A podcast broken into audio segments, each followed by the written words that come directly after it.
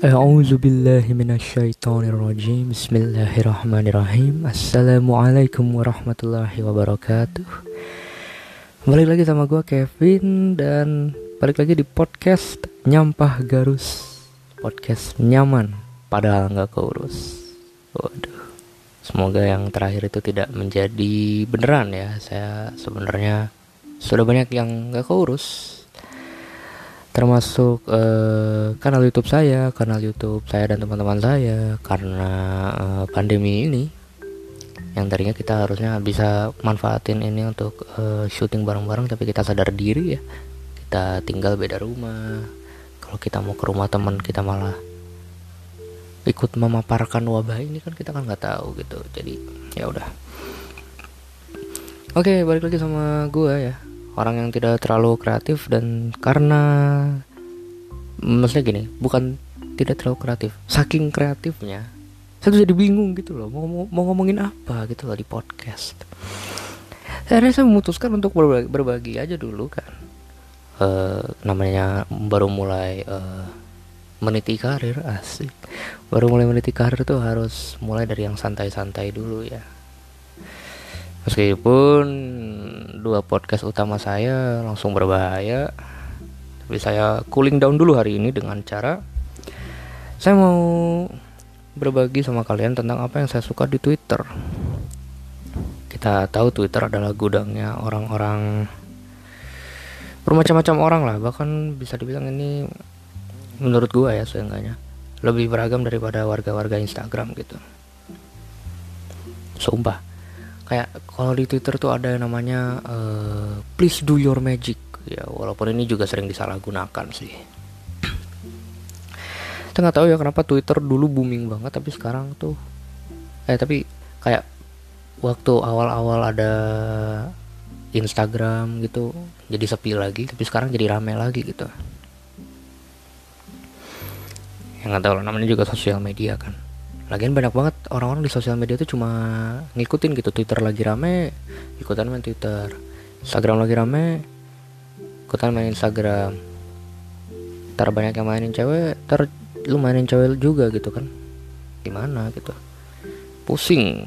Budaya ikut-ikutan ini tidak hanya kita terhadap orang luar, tapi sampai ke sosial media gitu kan.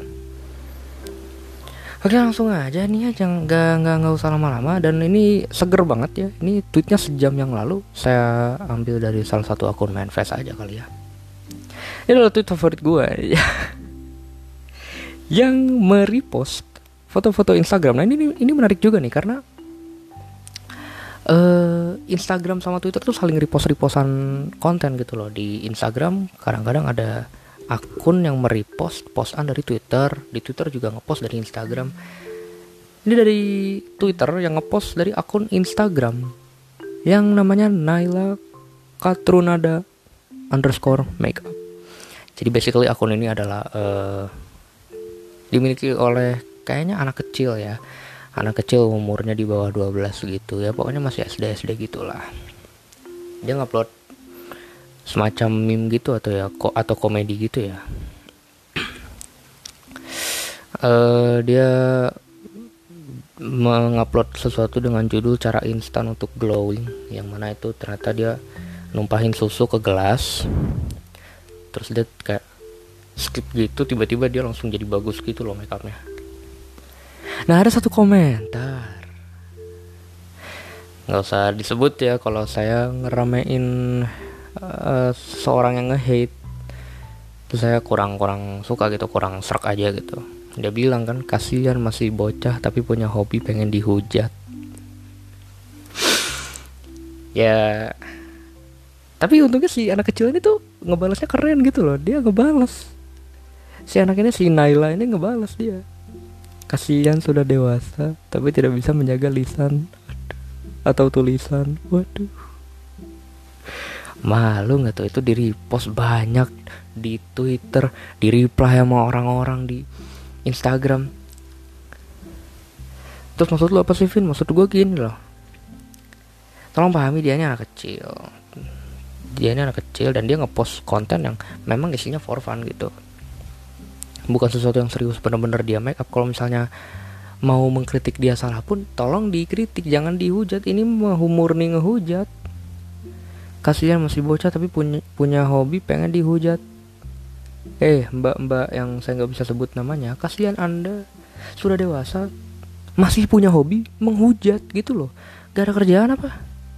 Mana follower 400 lagi. Nggak, follower lu sebenarnya mau berapapun juga kalau misalnya lu isinya cuma hate dan hate, sambat dan sambat, yang nggak bagus juga sebenarnya. Ini dia upload sesuatu yang konteksnya for fun loh. Ini bahkan saya bisa lihat dari reply dan kontennya, dia kayaknya jauh lebih dewasa daripada mbak-mbak ini yang nggak tahu umurnya berapa. Tuh, itu reply di Twitter, reply di Instagram juga sama. Mereka nge-support cewek ini dan personally gue juga. Cuman ya udah sampai situ aja gue nggak akan sampai ngebela banget gitu ya. Karena gue juga nggak tahu apa dibaliknya gitu dan apa maksud mbak-mbak ini komen hal tersebut. Siapa tahu kan memang aimingnya beda tapi kita nangkepnya salah, kan bisa aja. Sering banget yang kayak gitu terjadi di sosial media dan menurut teori gue ini karena di sosial media kita nggak bisa denger nada orang gitu loh. Kalau ngomong langsung kita tahu kan dari nadanya gitu kan, langsung gitu apakah ini orang bermaksud menyinggung apa enggak gitu. Nah kalau di sosial media ini persepsinya banyak gitu loh. Lu ngetik orang dengan berbagai kepala yang berbeda akan dapat nada yang berbeda, sesuai dengan pergaulan mereka, sesuai dengan imajinasi mereka. Jadi menurut gue ini lagi-lagi sosial media, lagi-lagi kasus apapun itu tidak bisa dinilai hanya dari satu sisi. Misalnya kita ngebahas Jerinx ya kan. Kenapa saya tidak membahas Jerinx? Pertama karena saya takut dimention.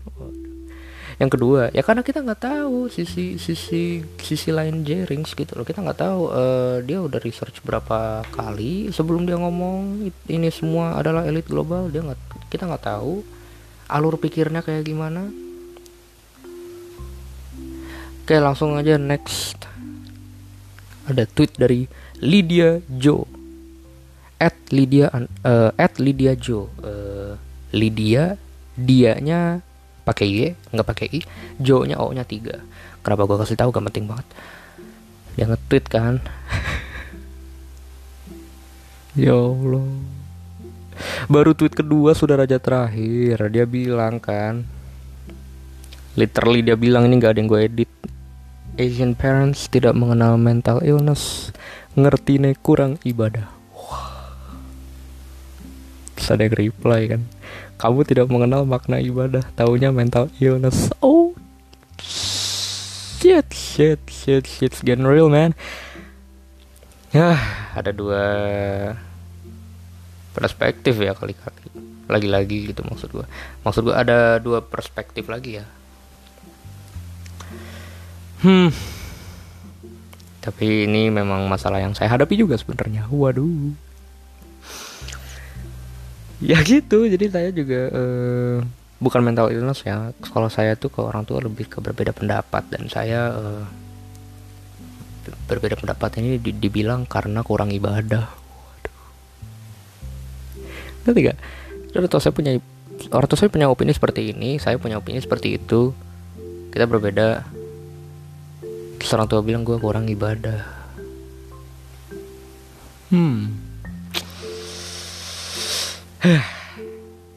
Hari ini udah masuk bulan Ramadan ya. Saya udah mulai sholat. Sholatnya udah mulai dimaknai. Saya udah mulai ngaji. Ngajinya udah dimaknai. Puasanya dimaknain. Gue gak pernah batal. Pernah sih sekali, gak apa-apa. Bohong ketang. Dan opini saya tetap sama gitu loh. Maksudnya masalah-masalah seperti ini menurut gue tidak bisa langsung dikaitkan kepada ibadah. Memang ibadah harus gue akui adalah salah satu treatment yang paling ampuh untuk untuk orang-orang yang mengalami mental illness.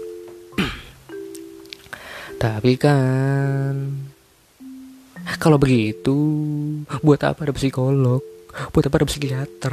Buat apa ada ilmu psikologi dan orang kuliah psikolog? orang kuliah psikologi jauh-jauh mahal-mahal buat apa kalau misalnya solusinya hanya ibadah? Ya kalau begitu orang-orang miskin di jalan apakah tidak bisa mental illness? Sorry nih, ibadah memang solusi, tapi bukan untuk semua orang. Karena yang udah pernah gue bilang di podcast sebelumnya, manusia itu abu-abu, ingat ya, manusia itu abu-abu. Kita gak bisa nerapin satu cara dan berharap cara itu bisa ngaruh juga ke orang lain. Gak bisa. Gak bisa. Gak bisa, gak bisa. Apalagi untuk hal-hal seperti mental illness, hal-hal yang sifatnya eksak aja susah gitu loh, kayak apa ya? Ya banyak lah contohnya, aku nggak bisa nyebutin karena tidak kepikiran. Jadi gue poinnya sih sebenarnya lebih ke si topik starter ini ya, si Lydia Jo ini, bahwa memang apalagi kan konteksnya orang tua gitu loh. Orang tua nih kalau misalnya anaknya ada masalah, tolong diselesaikan secara proper gitu loh. Kalau misalnya bukan secara proper, pada tempatnya gitu loh. Kalau misalnya masalahnya masalah ibadah, ya boleh pakai masalah-masalah ibadah. Tapi ingat, anak lu tidak mungkin sama persis kayak lu, mentang-mentang dia anak lu. Jadi harus mulai terbuka sama hal-hal yang lain gitu, seperti mental illness ini, karena ini penting dan nyata gitu loh. Nyata, ini sama nyatanya kayak COVID gitu loh. Sama, COVID itu sakit fisik, mental illnessnya sakit jiwa. Ingat, manusia itu abu-abu. Selanjutnya ada tweet dari 2beerfest. Ini akun yang cukup gede ya, ini akun yang tidak kecil lagi. Dia punya 269.000 followers. Kalau di Instagram itu masih kecil sih.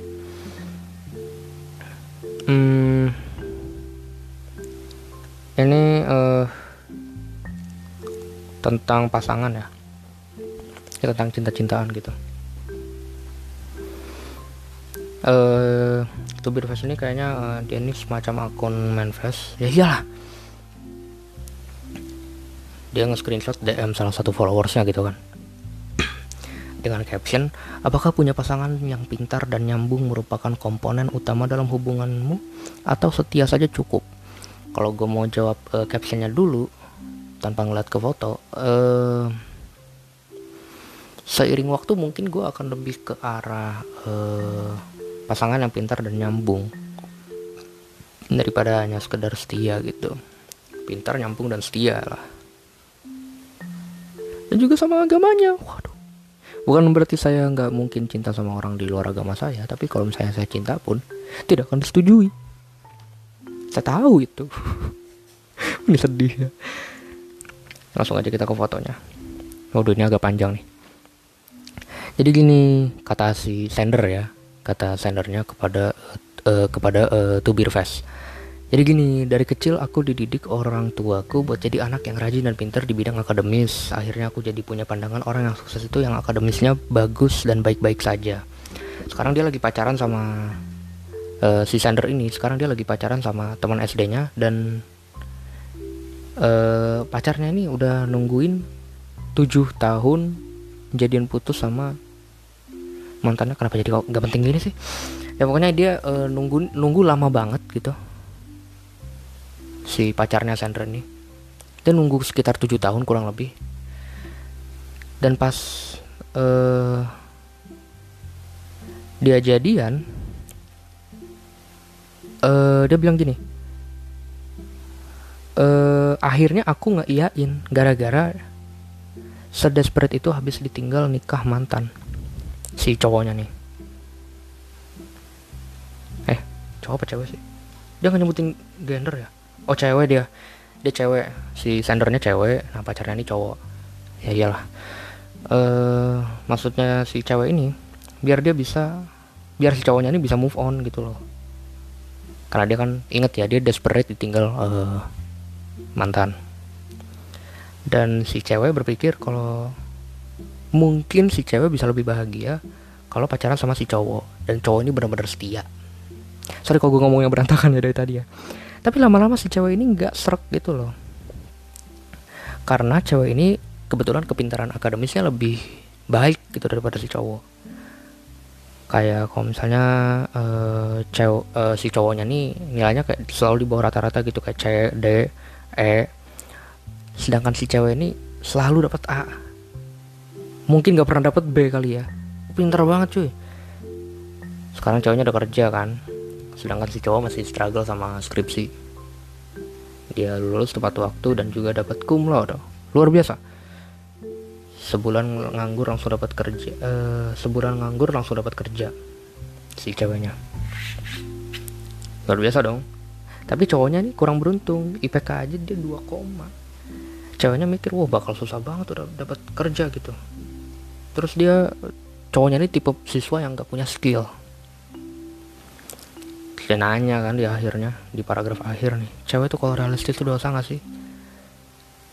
Umur ceweknya udah 24 tahun, tahun depan 25, umur-umur segini gak mungkin main-main cari pasangan.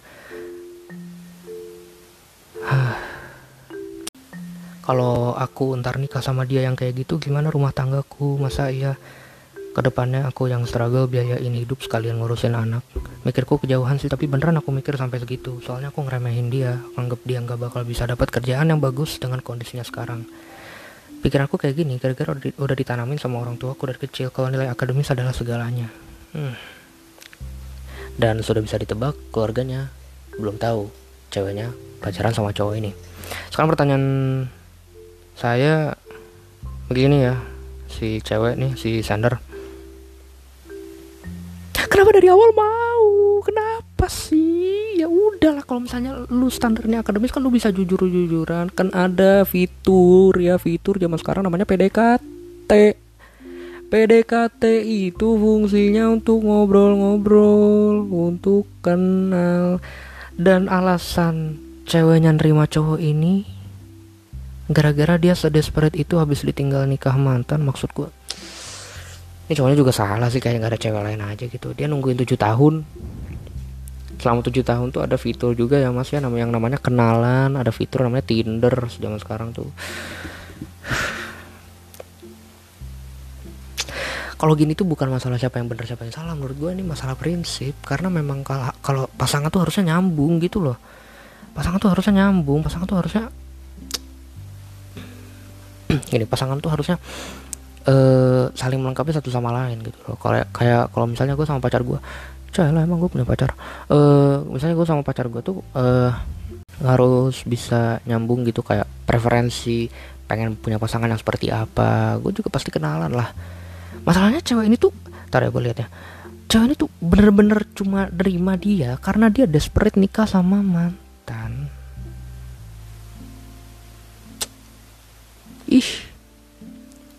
Kenapa sih? Terus kayak replyan orang di sini sih lebih cenderung ke cowoknya sih. Kayak ada satu orang @zchucker, dia bilang I don't like it how she ngerendahin pacarnya. Ya kalau udah nggak serap, nggak nyambung, kenapa masih maksain lanjut? Malah kambing hitamin orang tua, nanamin pola pikir kayak gitu. Situ udah dewasa kan, ya harusnya bisa lah ngebentuk pola pikir sendiri, milah-milah yang benar dan salah. Ya tapi lagi-lagi bro, kalau menurut gue kalau udah prinsip dari kecil itu udah susah bro. Walaupun memang ada orang yang beruntung sih, kayak contohnya si @rianti032 ini. Aku juga ditanamkan nilai banget sama mamaku. Aku jadi orang yang ambis, milih-milih teman yang pintar-pintar aja. Itu dari SD sampai SMP kelas 8. Kelas 9 aku ketemu mantanku, yang bikin aku ngubah pandangan kalau kualitas orang gak mesti dinilai dari akademis. Tuh, beda kasusnya sama cewek yang tadi. Lagi-lagi gue gak bosan-bosan ngingetin ya, manusia itu abu-abu. Cewek yang tadi ini secara pengalaman hidup, ya dia seumur hidup menganggap orang tuanya ini benar gitu loh. Memang susah gitu loh kalau misalnya masalah prinsip.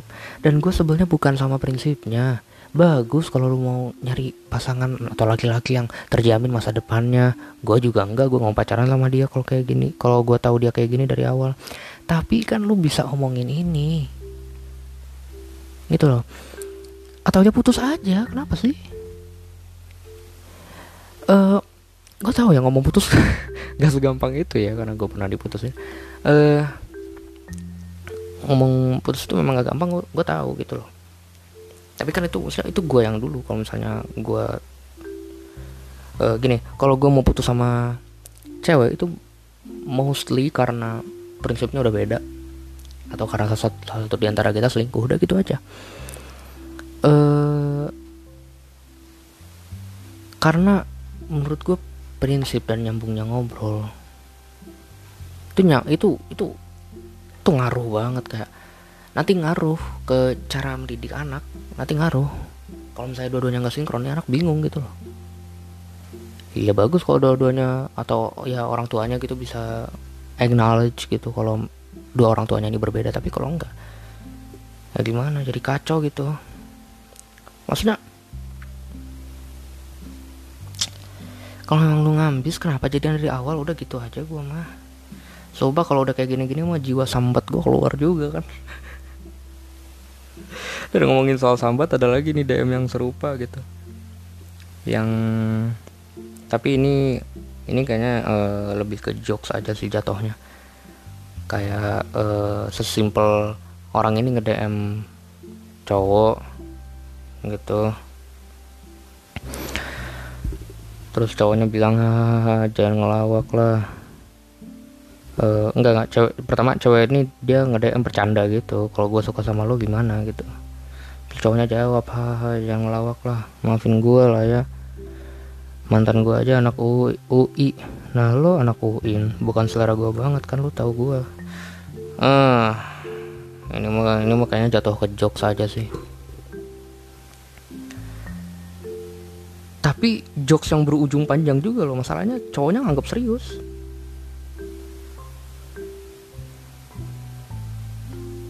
Dan dia lagi-lagi semakin kesel, dia semakin ngebawa-bawa UI nya gitu.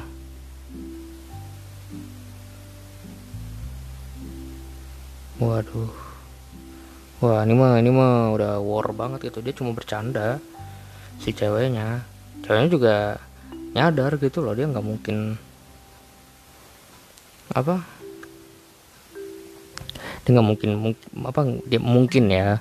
mungkin ceweknya juga tahu gitu loh, dia enggak mungkin jadian sama si anak UI ini misalnya. Ya ampun. Lagi ini mah udahlah, ini mah udah jelas jokes.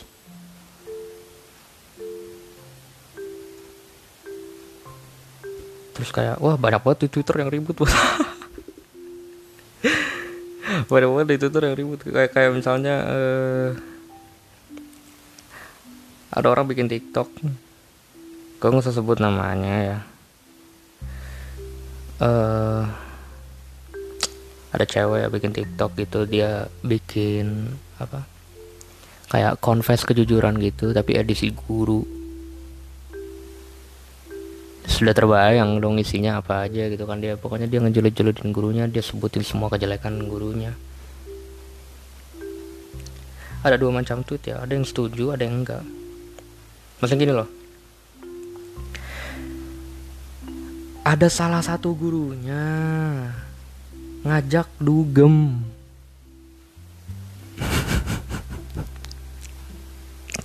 Itu salah satu yang si cewek ini spill di TikToknya gitu. Ada salah satu gurunya, mereka ngajak dia sama teman-temannya nih dugem gitu loh. Kayak lagi-lagi ini dua sisi juga ya, maksudnya lu boleh sebel sama guru lu tapi disebar di TikTok cuy. Gue mau cringe loh. Gue masalahnya ntar gue bakal ketemu guru ini tuh di sekolah. Soalnya gurunya bakal ngapain gue gitu. Gue mikir sampai ke situ. Walaupun bener juga gitu loh, gurunya keterlaluan juga itu harus dilaporin. Masalahnya dia bikin TikTok cuy. Itu yang gue nggak setujunya. Gue juga punya kok guru-guru yang gue nggak srek gitu, tapi yang nggak gue expose gitu.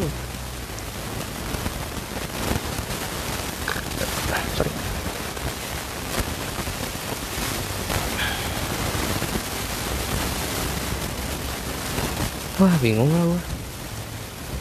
Ini tuh sama kayak orang yang kena masalah, kena sesuatu, tapi mereka tuh ngebalas, tapi dia tuh ngebalasnya tuh langsung ke publik gitu loh. Misalnya YouTuber A kena masalah sama YouTuber B, YouTuber A nya tuh bikin distract. Kenapa sih? Kenapa gak ngobrol? Kenapa gak? Ya kalau gak bisa ngobrol di report dengan cara yang baik, kalaupun mau di mention ya, itu harus mikir gitu loh, kenapa masyarakat harus tahu itu gitu, kenapa masyarakat harus tahu masalah urusan dia, kenapa kalau misalnya dia ini contohnya dia penjahat kamu, boleh lah di share ke sosial media ya. Gue udah pernah ngomong sih kayak gitu, inisial deh ribut sama revenue gitu ya, sinetronnya. Kalau misalnya dia penjahat kelamin, boleh lah di ekspor karena ini kalau dibiarin berbahaya. Lu kalau nge-expose TikTok kayak gini itu bukannya gurunya obat atau apa, nanti malah banyak murid yang ngikutin lu gitu, padahal yang sebenarnya gurunya nggak ngapa-ngapain. Impact di sosial media ini bukan gua mau bilang nggak boleh, tapi lu harus mikir kalau misalnya lu siap dihujat, kalau misalnya lu siap disu, siap dipenjara mungkin nggak apa-apa ngupload konten ke sosial media gitu, nggak apa-apa. Sama kayak tweet ini nih, enggak sih nggak sama, itu nanti aja. Intinya adalah lu harus tahu konsekuensi lu dalam bersosmed gitu. Seperti kalau karena itu pun bisa diomongin baik-baik gitu. Karena kalau misalnya udah konten gitu udah mau banyak yang nonton, gua nggak tahu sih di TikTok bisa ngasihin duit apa enggak, tapi kalau bisa dan dimontas, wah bagus banget dengan kecilnya. Lanjut yuk ah, udah sambat tuh. Aduh, lanjutan dan lanjutannya masih sama ya, mengekspos kesalahan ke sosial media. Lagi-lagi ini adalah dua orang sejoli kayak masih SMP gitu kan.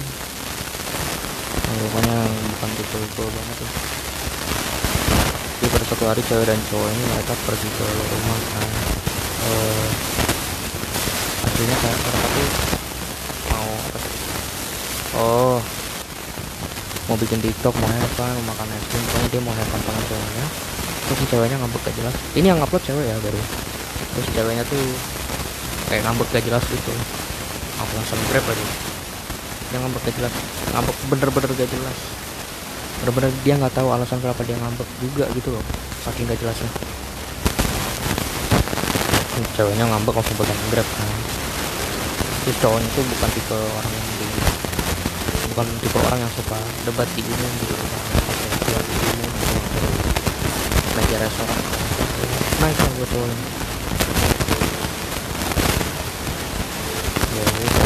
Ceweknya merasa nggak ada apa-apa, waduh mukanya ngeselin banget. Obol gue tertiktok untuk bikin ini. Ya pokoknya aduh gue gak kuat liat mukanya aja gila banget. Udah gue tutup aja pakai plaster bisa gak sih? Dan karena cowoknya bukan tipe yang suka debat dengan umum, dia jalan duluan, terus si ceweknya ngekorin. Oh jalan di belakang ngekor. Oh my god, ini bahasa apa? Gua temenin dia ke parkiran dan beranggapan gak mungkin pulang. Ceweknya belum tahu itu cowoknya setengah ngambek apa.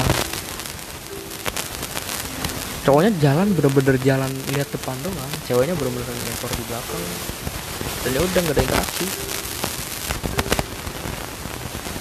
Dan jalan pun ceweknya sempet teriak gitu loh ke cowoknya, sempet ngobrol gitu loh ke cowoknya, kayak ngatain gitu, tapi belum kata-kata yang kasar banget, masih kayak brengsek atau apa gitu, gue lupa, nggak bisa di-play audionya. Terus ya udah, akhirnya si cowoknya intinya dia balik gitu, tapi cowoknya masih nyantai karena dia tuh katanya semarah apapun cowoknya tuh gak bakal pulang. Dan sebenarnya cowoknya ini gak bolehin cowoknya pulang naik grab gitu kayak. Dan cowoknya masih belum merasa bersalah ya. Cowoknya bikin konten TikTok, cowoknya ngambek.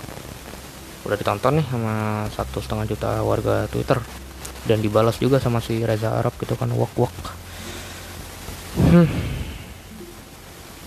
Ini sudah jelas ya, poin gue di sini tidak semua cowok selalu salah, dan baik cowok dan cewek, please lah, hargain lah. Ini cowok, gue nggak tahu nih, cowok nih dia udah ngorbanin apa aja gitu loh demi ketemu ceweknya. Mungkin dia ada janji sama keluarganya dan dia batalin, mungkin dia udah ada janji sama temannya dan dia batalin, mungkin dia udah ada banyak janji yang dia batalin, terus pas udah ketemu ceweknya nggak jelas gitu. Dan buat cewek, gue mau nyaranin ya, gue nggak benci-benci amat sama lu yang untuk kasus ini, karena gue tidak mengerti ya kenapa cewek bisa ngambek serandom itu. Gue juga nggak mau ngurus kenapa cewek bisa serandom itu. Emang gue point out disini adalah kalau memang lu merasa lu bad mood, lu kan bisa bilang dari awal ya.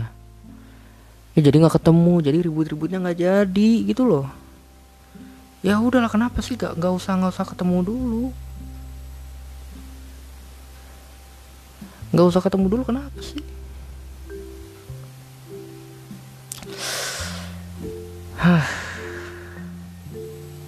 Terus kalau misalnya udah ketemu terus lu bisa sah-sah aja gitu ngambek segitu banget gitu. Terus mentang-mentang cowok lu baik gitu ya, hahaha gue bikinin konten TikTok nih, hahaha buat pelajaran. Buat pelajaran apaan sih? Kalau lu mau buat pelajaran, lu rekonsiliasi dulu noh sama cowok lu. Sumpah kesel banget. Kenapa sih?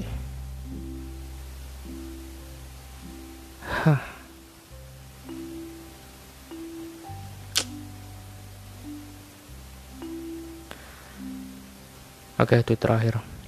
Kasus favorit gue seksual dari tweet @Grace AIDS. Gue nggak tahu ini AIDS-nya HIV AIDS apa gimana, pokoknya Grace AIDS pakai caps lock semua kan.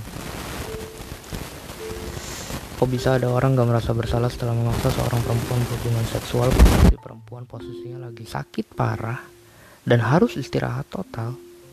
Si anjing malah ambil kesempatan buat maksa masukin tititnya.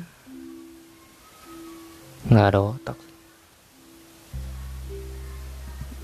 Gini loh, gue nggak pernah ya, tapi menurut gue ini nggak masuk akal. Kayak gue nggak pernah terangsang ketika cewek sakit gitu loh.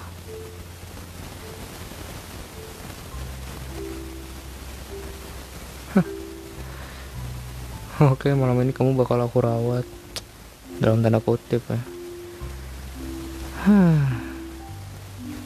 Pusing aku tuh.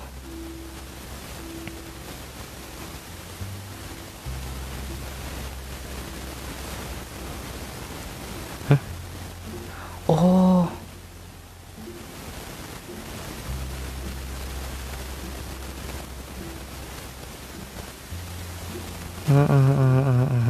Oke.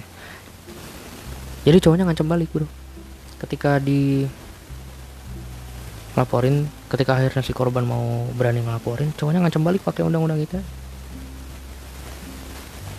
Memang undang-undang bermasalah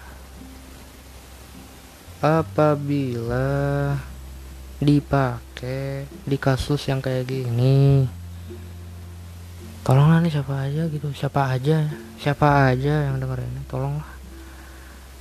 Gue gimana ya, gue mau mendukung penghapusan undang-undang ITE juga, gue bukan anak hukum, tapi gimana gue ngelihat undang-undangnya minimal yang sering dipakai ya. Gue ngeliat undang-undang yang sering dipakai sama orang-orang ini tuh karet parah gitu loh. Orang nggak bersalah bisa banget dijerat sama undang-undang ITE. Kalian juga masih ingat kan sama kasus RKUHP yang menjengkelkan itu? RKUHP apa sih kabarnya sekarang? Udah disahkan? Kalau disahkan, jadi banget tuh gelandangan di denda 10 juta tuh karena duduk di taman dan menganggap dan dianggap dalam tanda kutip dianggap mengganggu ketertiban masyarakat, bisa banget tuh di denda 10 juta. Landangan loh ya ini intinya cowoknya memaksa ceweknya untuk berhubungan seksual di waktu-waktu yang tidak tepat atau pas ceweknya lagi sakit gitu dan harus dirawat di RS tuh masih sempet-sempetnya pengen ngayuh hamsel, masih sempet-sempetnya mau kayak gitu. Ya udah segitu aja sambat dari gue ya. Gue ngebaca-baca internet Twitter, udah gitu aja pokoknya, nggak ada kesimpulan. Kesimpulannya Twitter itu salah satu tempat paling dark yang pernah gue pakai untuk bersosial media. Setidaknya sebelum gue pakai Reddit atau pakai dark web gitu ya. Gue belum pernah dan gue nggak penasaran pakai keduanya sih. Gue penasaran malah Reddit itu apa gitu. Reddit itu apa? Weibo itu apa gitu. Udah lah, cukup Twitter aja lah yang menemani lah gitu. Yang peneman sambat saya gitu. Memang Twitter nih kalau dilawan susah gitu. Sudahlah segitu aja dari gua. Memang benar-benar gabut kalian kalau dengerin sampai habis ya. Tapi tetap sampai jumpa lagi di podcast selanjutnya di section Nyampah Garus.